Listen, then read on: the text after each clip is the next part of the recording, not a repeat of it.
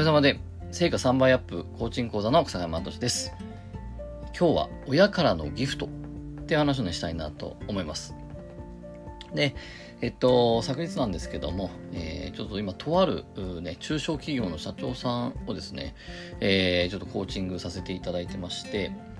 で、その方がですね、まあ、いわゆる事業継承のね、えー、課題、悩みをですね、えずっと抱えているっていう方だったんですね。で、まあ、何かというと、まあ、あのお父さんが、えー、最初に築き上げた会社を、えー、事業継承して2代目って形でやってるんですけど、まあ、そのお父様とのちょっとこのなんだろうしなんかこうねわだかまりというかこうなんだろうあのちょっとうまくそこが関係性が良くなくってでそれでまあ結構いろいろと体にもいろいろと起こしているっていうそういう状況だっていうことで、えー、ちょっと見させていただいてるんですけども。まあ、そうした時に、えっと、まあ、親ってね、本当こう、あの、これ社長さんに限らずですね、本当にいろんな人とね、えっと、本当はこうしたいっていう望みを実現するって選手は僕してますけど、まあじゃあそれどうして実現したいのかって言った時に、この実現しない、望みを実現したくない望みがあるからだっていうね、えー、この過程で僕は見ていくんですけど、じゃあそれ、そもそもどうしてそう思ってしまったのかってところを見ていくと、えー、親を通らなかった人はいないんですよね。必ず自分のそのストーリーに親が出てくるってことが毎回起こっていて、まあこの親っていうのは本当ね、すごいキーポイントになるなってすごく思うんですね。まそうした時に、えっと、まあ本当にし、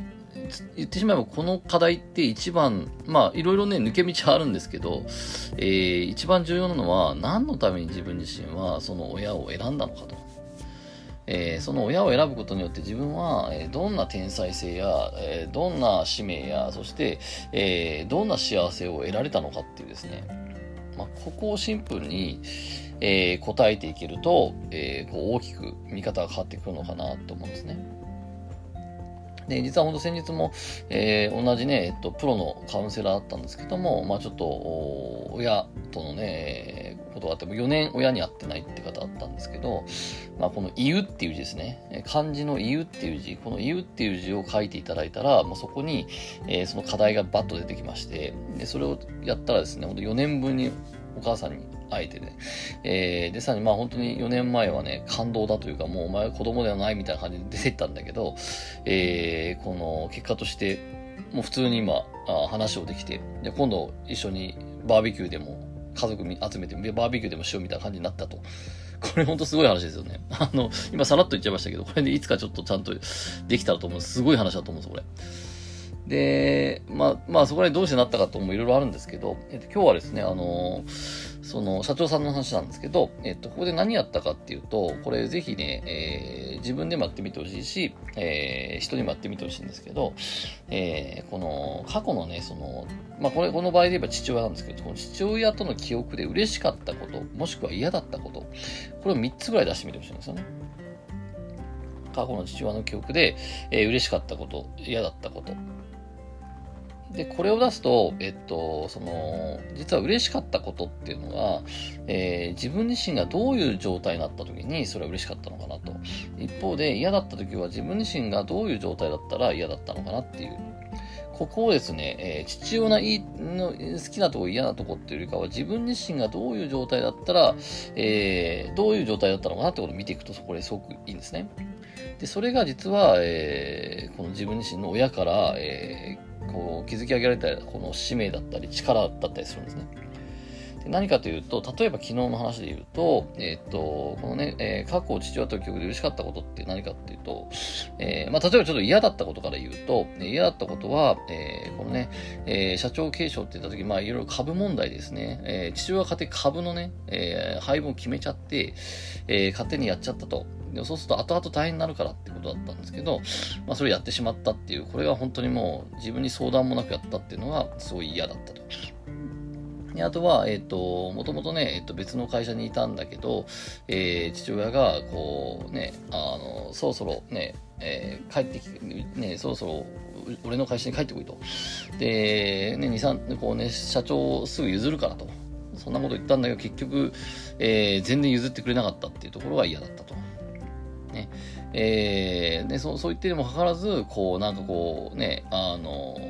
ちょっと今回、えー、ね、この年内にね、こう、交代したら、えー、社長交代したら、えー、税金が安く済むからっていうことで、社長に、社長をこうね、あの、譲渡されたみたいな感じですね。まあ、こういうとこが嫌だったと。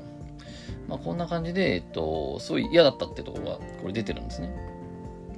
で、一方で、えっと、これ良かったことって、嬉しかったことっていうのは、えー、この経営理念の発表会で、えー、こんな立派な発表会で自分ではできなかったっていうふうにね、えー、すごい感謝して、感動してね、えー、お父さんに褒められたっていうとこだったりとか、あとは、えー、このね、えー、ある大手の会社に、ね、えー、その、お父さんの会社を引き継ぐ前に大手の会社に行った時に、まあ、そこ内定したのはすごいって言ってもらったりとか、あとは、えー、この今2代目ですけど、3代目に引き継ぐっていうね、えー、これを宣言した時、すごい喜んでくれたってことっていうね。さあ、こうした時にですね、ここから出てくることがありまして、一つ、まずこの嬉しかったことっていう。で、これは、えー、自分自身が本当の自分であった時に嬉しいことって起こってるんですね。